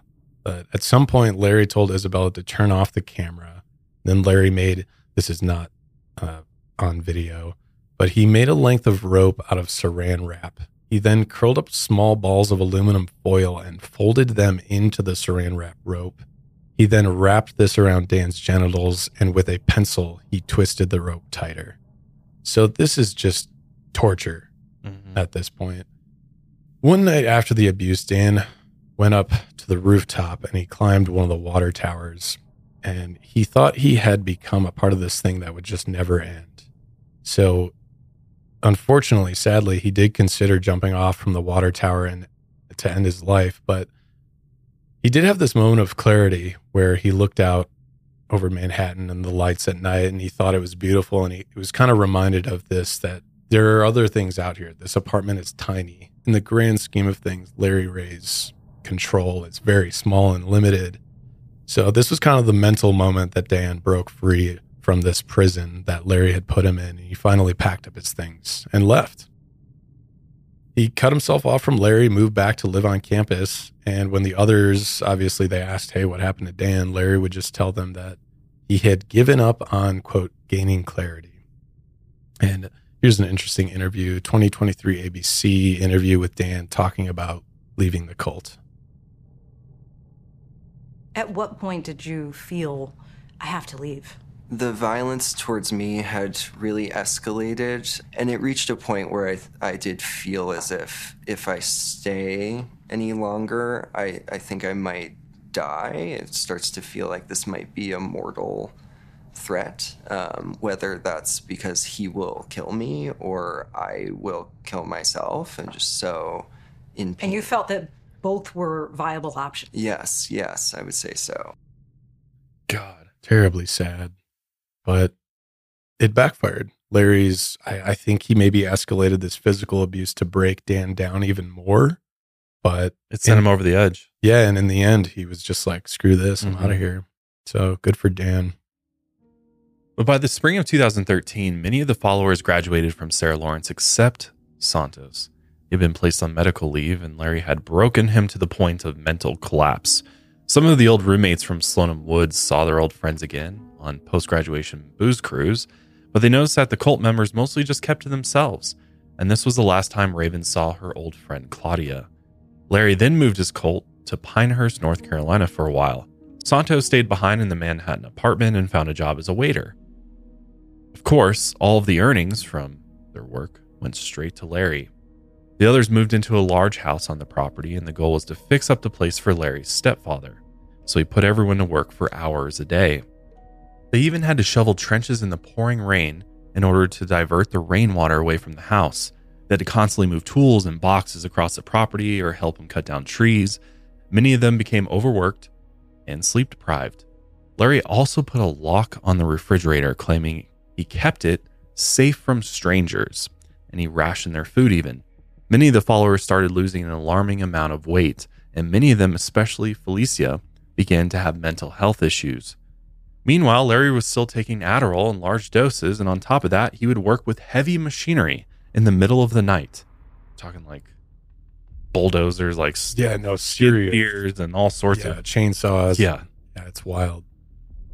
While everyone was forced into labor, Yalitza and Felicia were at the bottom of the Colts totem pole, and they were forced to sleep out on the front porch or in the garage some nights. Imagine that. Eventually, Felicia couldn't take it anymore. By now, she was experiencing a full mental breakdown, and she began screaming and throwing tantrums like a child. Here's some video footage of Felicia in the new house.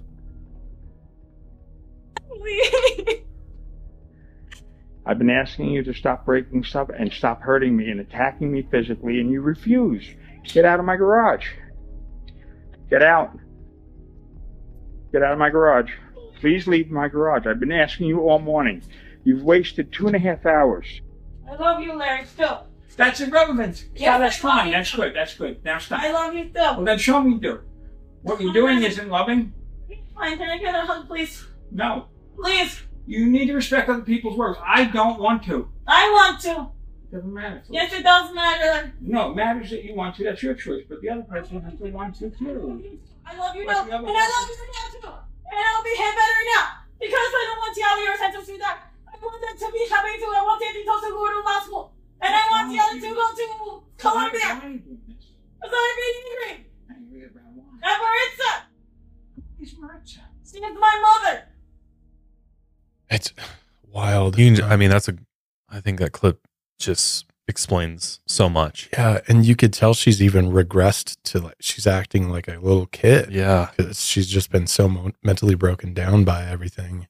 Um, and you could even tell in these videos if you look at earlier pictures of her, later pictures of her, you can see drastic weight loss Yeah. just in this time period, and she just doesn't.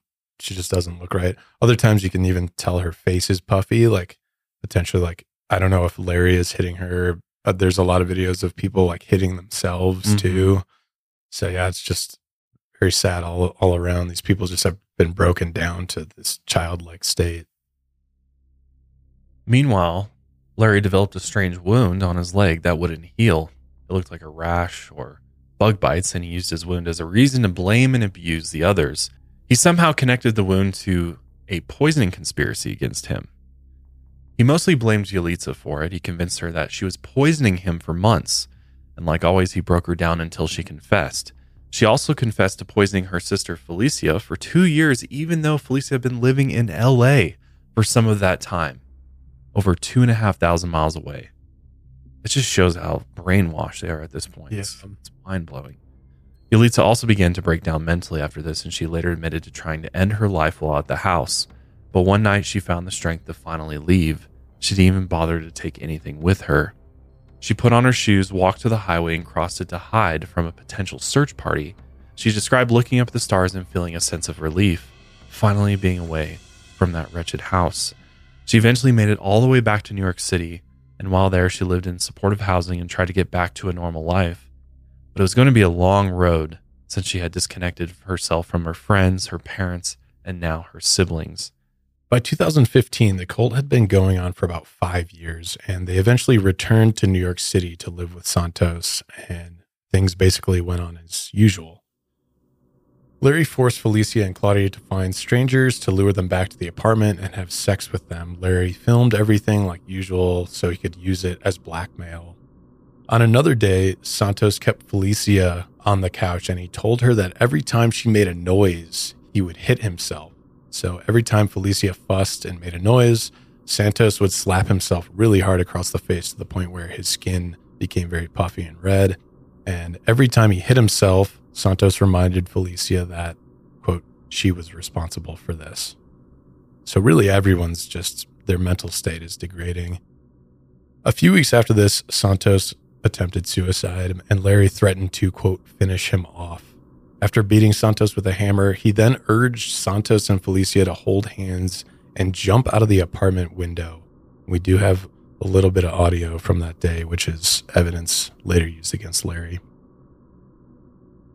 Give me my hammer. I'm sorry. I'm sorry. I'm, I'm, yeah, I swear I'll punch through your skull. Yeah, yeah. No, I, I, I understand. I'm kill you. I'll break your whole body. I swear I will. I know. I made it very simple. You just leap like a frog. Why you hold hands, jump together? So cute. That's work. How cute that would be if you both jump. You know how cute How that cute would would be? that be? You both jumped. Disgusting. On a separate occasion, Larry ordered Isabella to put diapers on Santos and Felicia because they were acting like children, and they were forced to stay in these diapers for hours at a time. Soon enough, Santos finally found the courage to leave the cult. When he was a few blocks away from the apartment, his sister Felicia called him crying, and she was so scared of what Larry was going to do to her because she basically believed she would be blamed for Santos leaving. But Santos knew he's like, I'm out of this apartment. I can't turn back now. He knew he had to keep going and leave. So he also ended up living in supportive housing and he spent a long time trying to deprogram himself. Even though Santos and his sister Yalitza had left the cult, they still struggled with what was real and what wasn't.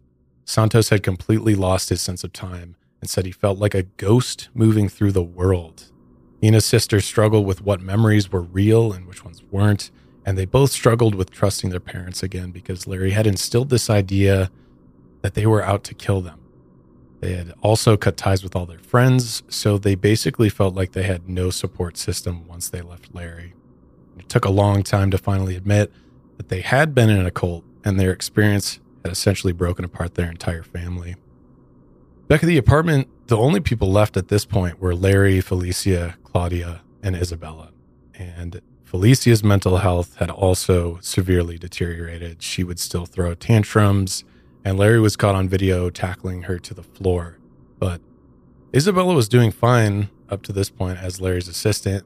She filmed most of what happened in the house, and here's an earlier interaction between Isabella and Felicia during that time that shows how Isabella, she's not, I mean, she has been manipulated and she is a victim, but we can also see how she kind of became an enforcer when Larry was not around. Excuse me.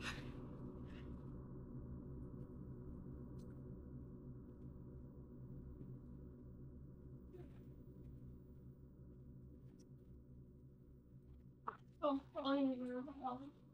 Yes.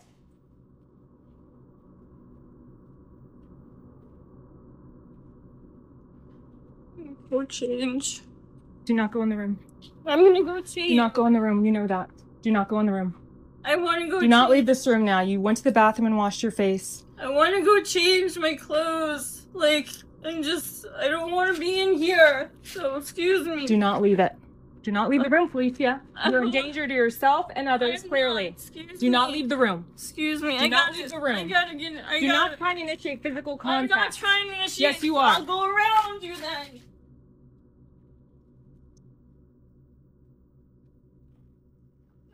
Stop it. I just want to get out. Just please, just leave me. Just leave me alone for a little bit, No. please. Stop. What? What's You're unstable and you're violent. Stop. I'm not unstable. I'm not violent. You just assaulted me. I wasn't on purpose. but you assaulted. Me! I didn't. It wasn't on purpose. Sit down. I'm telling you what makes me feel comfortable. The person you assaulted. I'm sorry. And you're intentionally disregarding it. You're intentionally not doing it. I wasn't trying. You are behaving like a criminal right now. That is, she learned all that from Larry. Oh yeah, those are the same tactics. Uh, you're a danger to yourself and others. You're, You're a acting criminal? like a criminal. Yeah. Yeah. So that's that's she definitely learned that from Larry. As for Claudia, Larry had convinced her she owed him thousands of dollars for property damage and she had joined the conspiracy against him.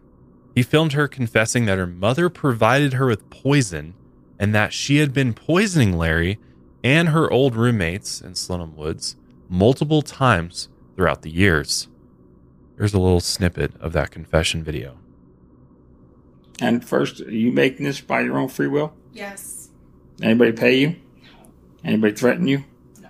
Anybody coerce you? No. Okay. Like that's And you gonna said hold up. you want to make this because of what?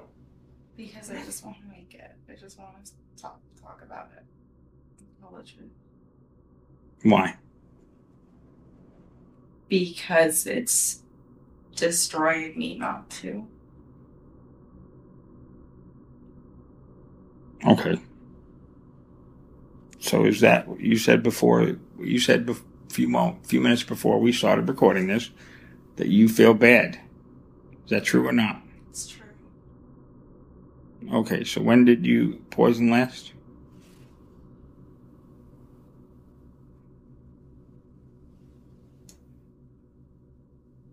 Let's start with Columbia Hospital.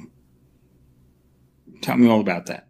You said, told me about that a minute ago. Let's go. You were in the hospital When? The summer, complete July or August. In summer, I was at Columbia, RG.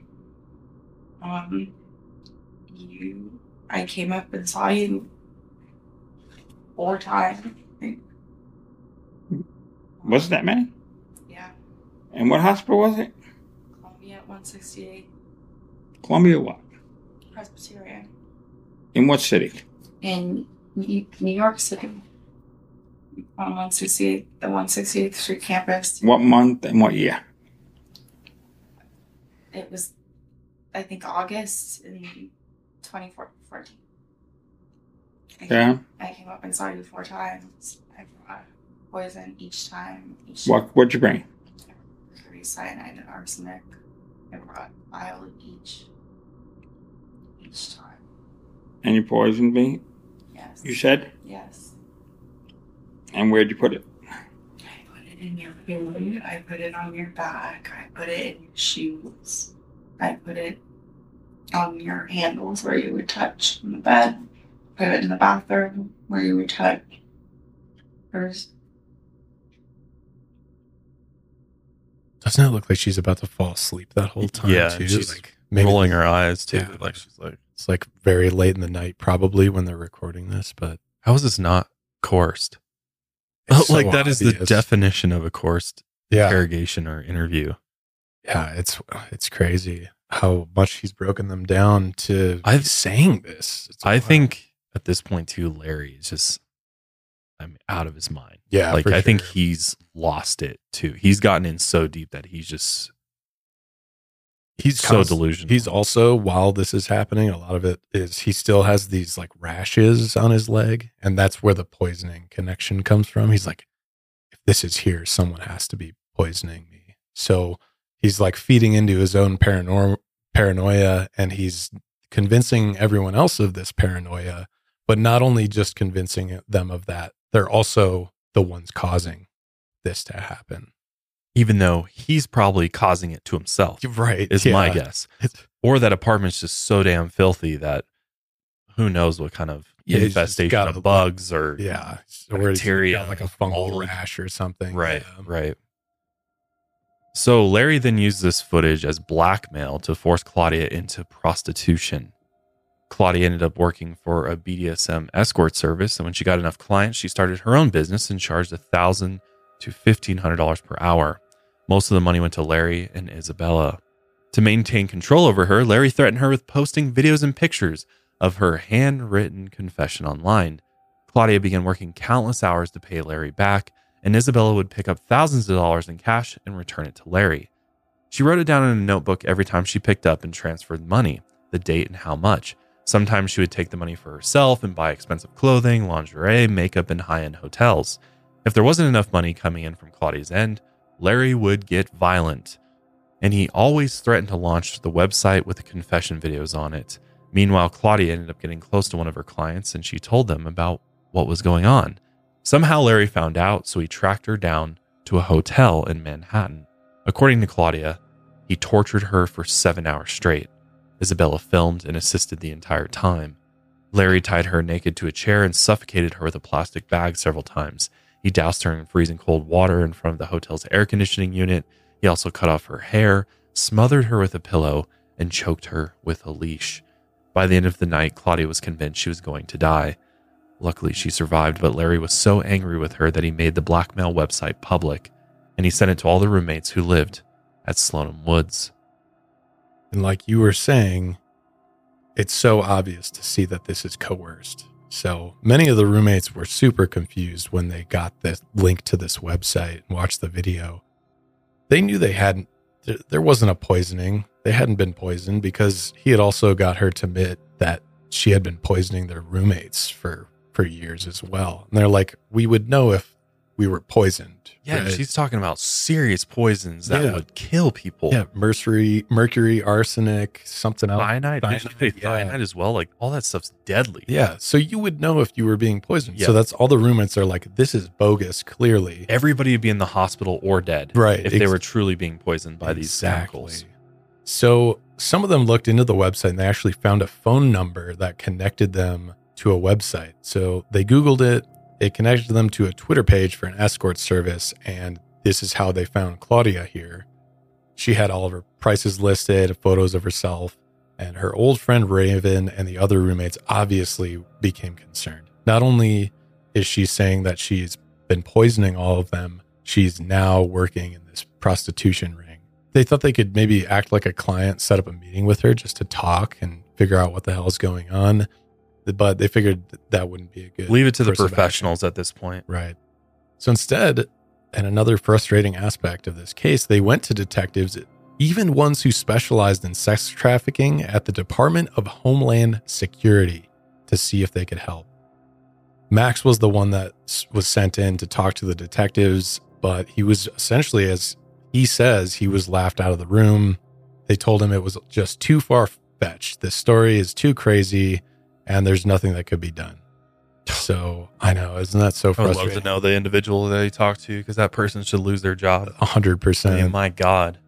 Yeah, seriously, name names here because this is ridiculous. Not so. Not only have the Rosario parents gone Yeah. to police, now we have an old roommate trying to speaking directly to the, the Department of Homeland Security, and they're not even doing anything. So I love that they didn't stop here. They realized that since authorities wouldn't do anything, they reached out to a man they knew named Ezra Marcus. And some of the roommates had met him through Sarah Lawrence at the time that they were there, and they knew he was a freelance writer. So if the police weren't going to do anything, if the Department of Homeland Security wasn't going to do anything, they would take the story to the public by having Ezra write an expose on Larry's cult. I love this. Super smart. Yeah, it's awesome. So Ezra also had ties to New York Magazine and one of the writers there, whose name was James Walsh. Together, they put together the entire story as much as they could figure out on Larry Ray and his cult. Obviously, this is years after the fact, and it it actually wasn't published until April of 2019. That's when their expose was featured in New York Magazine. Now, this eventually got to everybody, right? It was a huge news and everyone was involved in this. And when Claudia read the article, she was finally able to see what was going on. Everything kind of just, she had a moment of clarity when she read through all this and she was kind of finally ready to escape Larry's clutches. She became close enough with some of her clients and they even helped her out. They gave her enough money to get a train ticket out of out of the town and to all the way to Philadelphia, which is wild because remember her rates? She was Yeah. like a thousand, fifteen thousand. 1500. She couldn't afford a train ticket because All, all, of that money was going to Isabella. exactly. Unreal. It's estimated that over four years, Claudia had given Larry Ray over two point five million dollars. Wrap your head around that. that. That is so much money. And so much work that she's doing. Right? Like, holy shit. Honestly. But man, that just shows you how Larry just knew how to play these terrifying manipulator cards. And on top of that, too, the Rosario's parents had sold their house and the family car. And they had also given Larry pretty much everything they had, which was estimated to be between two hundred and three hundred thousand dollars. Wow. So when the New York Magazine story finally broke, it made national headlines, obviously, and now the FBI finally gets involved because they're like, "Holy shit! How was this right under our noses and we didn't do anything about it? Yep. Or know about this? Or right? They probably did. But Yeah, they might have just shrugged it off as well. So by now, Larry, Felicia, and Isabella had moved to a new home in New Jersey owned by a friend of Larry's. They were forced out of the New York apartment because Lee Chin finally won it back after countless legal battles, I guess was what was going on with that apartment. They couldn't get them out. And, you know, it gets weird with squatters' rights and yeah, there or eviction. there was some weird lease agreement or Yeah. something between Larry and him. I don't know. So it took a long time, but they were finally kicked out of that apartment after years of being there. As for Larry, the FBI raided his new home. Larry was finally arrested in February 2020 in New Jersey. Felicia and Isabella were also arrested in the indictment, but later released. Larry, luckily, was denied bail and held until his trial. He was charged with 17 crimes, including violent assault, racketeering, and trafficking, and he potentially faced life in prison. Here's a clip of the law enforcement press statement made after Larry was arrested and charged.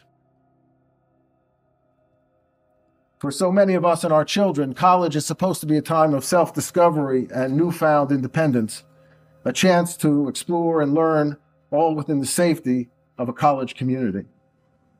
But as alleged, the defendant exploited that vulnerable time in these victims' lives through a course of conduct that shocks the conscience. Protecting our community from those who prey on children and vulnerable young adults has been and remains a priority for our office, and we will continue to do everything we can to seek justice for Ray's victims. So before the trial started, the Hulu documentary team behind the docuseries Stolen Youth that we mentioned before interviewed Felicia and Isabella back at the New Jersey home. Felicia was shown saying how much she loved Larry and considered him her husband, even though they weren't legally married. She's like, Well, we're common law married, so it's basically the same thing, which it's really not. Yep. While laughing, she said, quote, He's the best. I don't care what people say. They don't know him. I do. Both her and Isabella denied the allegations against Larry, and Felicia still believed they were victims of poisoning by their family members. Soon after the interview, they both moved out of the house. Isabella was faced with two options. She could cooperate with the prosecution and testify against Larry, or she could face co conspirator charges and potentially face prison time. Meanwhile, Felicia struggled with understanding the truth and what was real, just like her siblings. As much as she wanted to reach out to her family, she still believed they had tried to poison her, and she thought that speaking to them would be a betrayal to Larry. But with the time away from Larry, she eventually recognized the lies she had been fed, and she called the false stories in her mind, quote, Larry Brain. Over time, she could see what was real and reconnect with her family, which I guess is a positive to come out of this, is that she reconnected with them. Because of COVID 19, Larry's trial was delayed until 2022, which was 12 years after Larry first moved into Slonim Woods. The trial lasted about four weeks, and all the Rosario siblings testified against him. But the most important testimony was from Claudia. In detail, she recounted the four years of sex work that she'd been forced into by Larry. She also gave a detailed testimony about the night she was tortured for seven hours straight. Meanwhile, Larry faked several seizures to disrupt the trial process. He kept up the theory that he was being poisoned for years, and that's why he was having seizures. In the middle of Claudia's testimony, guess what? Larry faked another seizure, and the trial had to stop. Those who knew Larry knew he was faking it, but this was his last ditch effort to have control over what was happening. The biggest irony of the case was that all the interrogation and confession footage that Larry had used as blackmail against his followers was now used against his ass in court. It was, yeah. This is where I disagree a little bit. I do think Larry is a, a genius when it comes to manipulation, but clearly he was not a genius No. because what a dumb move. He filmed all of his crimes. I think I think he slipped into madness at some point. Yeah, yeah, I believe that. Or he was just fucking mad the whole time. I mean, it's really hard to tell with him. True. It was also revealed during the trial that Larry had been diagnosed, finally, with Yeah. narcissistic personality disorder, which Not a surprise. yeah, right? no surprise there. By the end of the trial, on April 6, 2022, 62 year old Larry Ray was found guilty of 15 out of the 17 charges against him. Two charges were dropped for technical reasons. He used violence, threats, and psychological abuse to try to control and destroy their lives, said U.S. Attorney Damian Williams. He exploited them, he terrorized them, he tortured them. Let me be very clear, he said. Larry Ray is a predator, an evil man who did evil things. End quote. On January 20th, 2023, so beginning of this year, Larry was sentenced to 60 years in prison without the chance of parole. He's going to die in prison. Oh, 100%. As he should. Throughout the trial, Isabella Pollock remains loyal to Larry, and she still believed in that grand conspiracy against him. She was arrested on January 29th, 2021, and charged, as she should be, with extortion, sex trafficking, racketeering, and money laundering. Her own defense attorneys questioned her competency to stand trial because they thought she was so programmed that she wouldn't assist her attorneys in her own defense. She ended up finding a new attorney and taking a plea deal. She pled guilty to one count of conspiracy. She was later given a chance to make a public statement and she finally denounced Larry for the first time. Through sobs, she said, quote, I believed in supporting someone who had controlled me in ways I could not understand. I will live with the guilt forever. I'm ashamed and deeply regret it. I'm truly sorry. The judge took this into account, you know, that Isabella was under psychological duress while committing her crimes, which I think you have to agree with. She's also a victim to some degree. Mhm. But in the end, she was a key instrument that Larry used in order to control the group.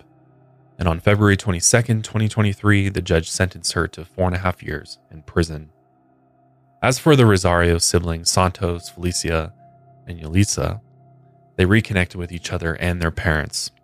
When Santos was asked about that time in his life, he said, quote, The memories are pale. We're talking about a very different Santos with a completely different path. As of this year, Santos has found a new job and lives with his parents again. Yalitza graduated from Columbia University and is pursuing a career in the arts. Felicia now works as a management consultant, and she hopes to return to the field of medicine one day. Years after leaving the cult, Felicia said she could still feel the conditioning that Larry subjected her to. Here's a 2023 interview where she briefly talks about those moments and how she now sees herself in those old videos. What were you feeling in that moment? I don't remember. I blocked it out. And there's there's so many holes in my memory. But it's hard for me to watch like wow, that's horrible what he's doing to her, but it's it's she, not me. At what point did you decide enough? Um I didn't. The FBI came. the FBI came and arrested him, thankfully. It took them coming to get him for me to be able to even consider having um, a life again. Here's another interview she did on MSNBC where she talks a little bit more about how she became Larry's victim. How is it that a grown woman, a mature woman like yourself, allows yourself to slowly slide into being a captive? That's a great question. Um, and it's a question that I'm still asking myself how how this happened. Um, because yeah, it, it is it it's looking back now, I could I would still say I would still ask what you're asking. Um, how could it be? But Larry's so skilled. Um, you know, like how could he how could Bernard Kerik let him be best man at his wedding? How could Gorbachev let himself be, you know, led around America by what? By Larry. Yeah, he yes. Um, so You're and- kidding. No, I'm not. And he I mean there are pictures, there's like letters.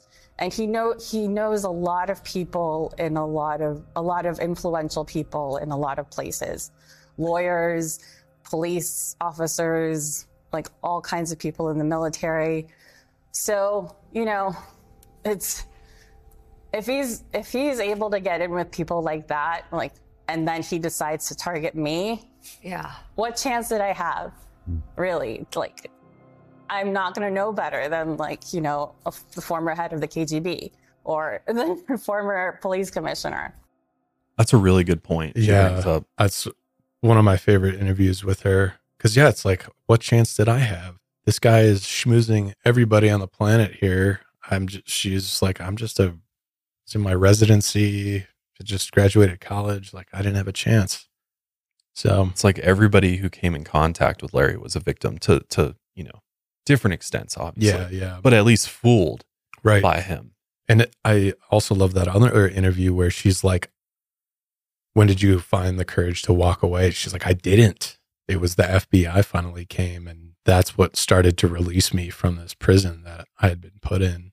And I think that's a also a really great point because she's essentially admitting if the FBI never got involved, if this wasn't exposed, she would still be locked in.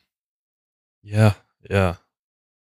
And just the fact, I mean, he has all these contacts in law enforcement and the military, and yet this went flew under the radar for so long. Yeah. It just feels like this should not have gone on as long as it did. No.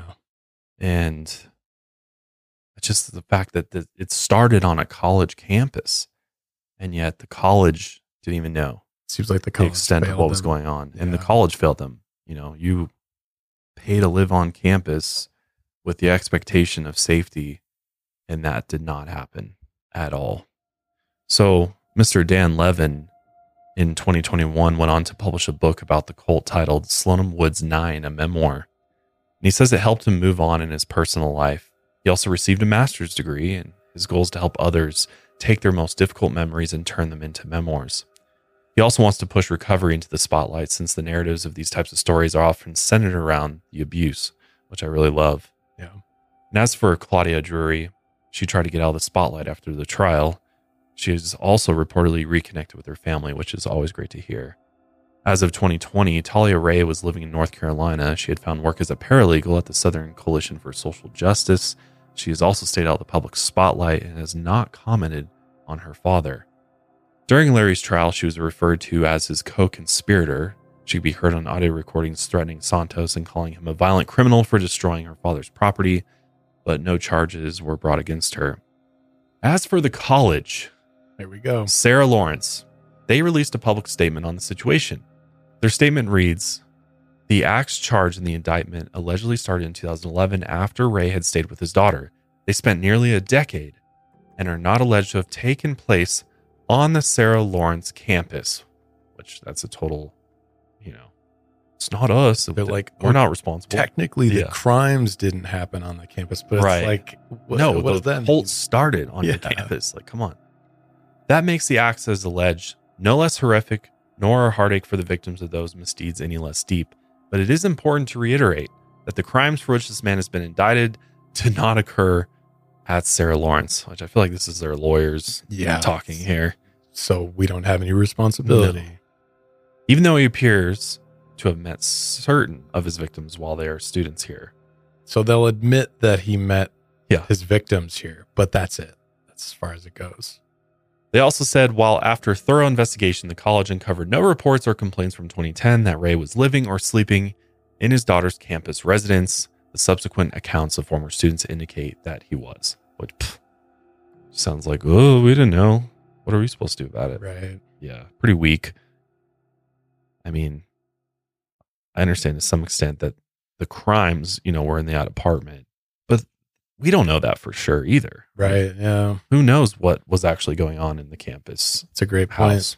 But man, it's like, uh, come on, you guys. This is on campus housing. This is, I I don't want to say jurisdiction, but I feel like anything that is occurring on your campus is the responsibility of the college, right? Absolutely. And they should be held responsible for that. And how are you going to prevent this from happening again? Right. You know, like there's got to be be something they can do about this. But I guess I mean, as horrible as all this was, I'm It's kind of a happy ending to some degree. best that I can be. Yeah. I mean, obviously the abuse is is horrific, and the trauma they went through and brainwashing they went through is is terrible. But I'm glad that they're all seemingly being been able to move on. you Yeah. know, and And get their lives their- back and Yeah. their freedom back and and that the man responsible is right where he should be. Right. I love how Felicia called it Larry brain Mhm. to compartmentalize what he had been feeding them versus what was actual reality. I also found it really interesting that she also kind of talked about herself from the third person perspective. Like that's when she's watching old videos of herself, she's like, that's not me. That's somebody else entirely. That was when I was programmed. And I don't even see that as who I was at the time, which I think is, it's, I don't know, everyone's kind of got to go through their own journey of recovering from something like this. But I know deprogramming is a, is a major thing in cults. And I think it's, I know, I think we've looked at deprogramming differently now than you know cults way back in like the 70s and stuff i think we're a bit more sensitive to how things like this happen Yeah.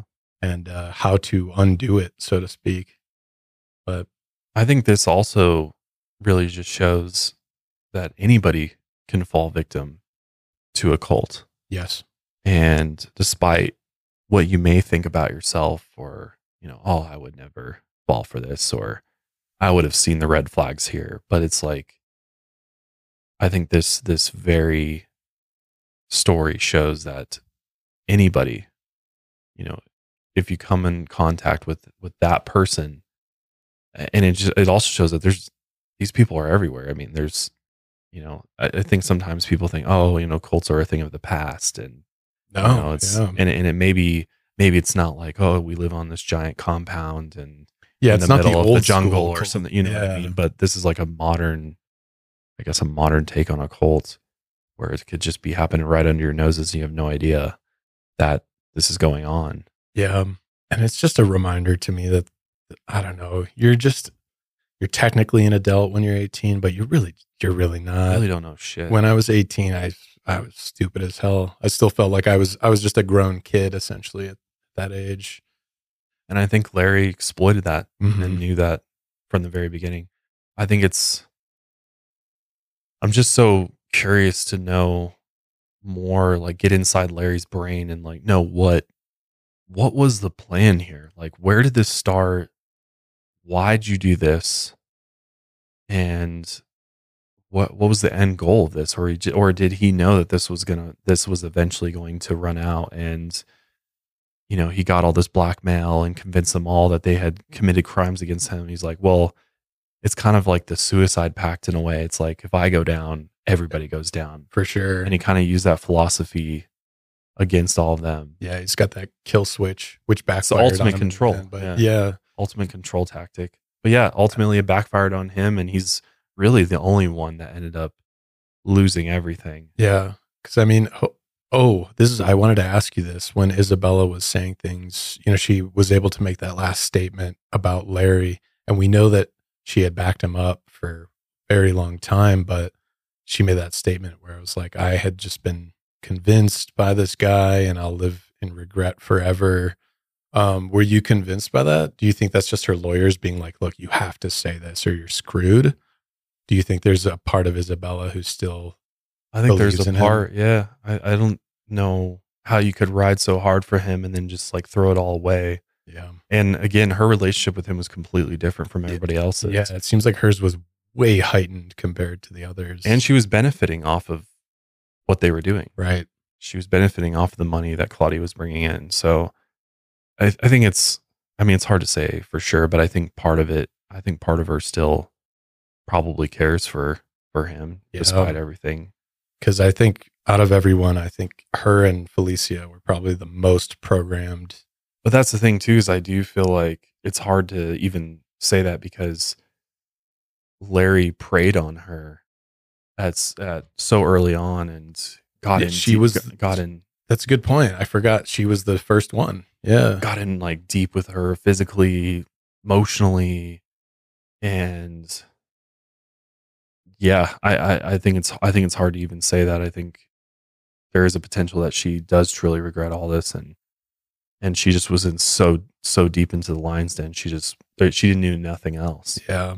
So yeah, I mean, it's I think it's always hard with Colts because you just you know we're just outside of it. You know we don't know what it's like, and yeah, it's hard to put yourselves in the, the shoes of these people. It's it's hard to wrap your head around how this can escalate to this point. But luckily, I'm glad scumbag's in prison. Yeah, luckily for the rest of his life. He's in prison, and luckily, you know, honestly, no fatalities in this case, which is a rarity here on Lights Out. But um, I'm glad that we were all make it. But I'm, I'm glad that all the victims are, you know, trying to move on with their lives. Yeah, and get back healing from, from this horrible, horrible chapter of their life.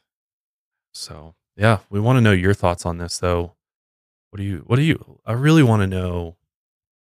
Do you think this was Larry's plan the whole time? Yeah. Or did Larry make moves in one direction and then just got so deep into it that he just kind of was like flying by the seat of his pants. fuck it. Yeah. I'm just going to go as hard and, and far as I possibly can with this for my own benefit that I know it's all going to blow up one day.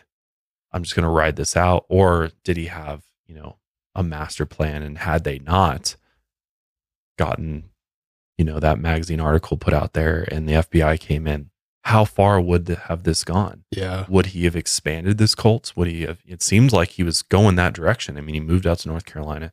He's got this house. He's got this land. It's almost like I feel like he's got the compound going.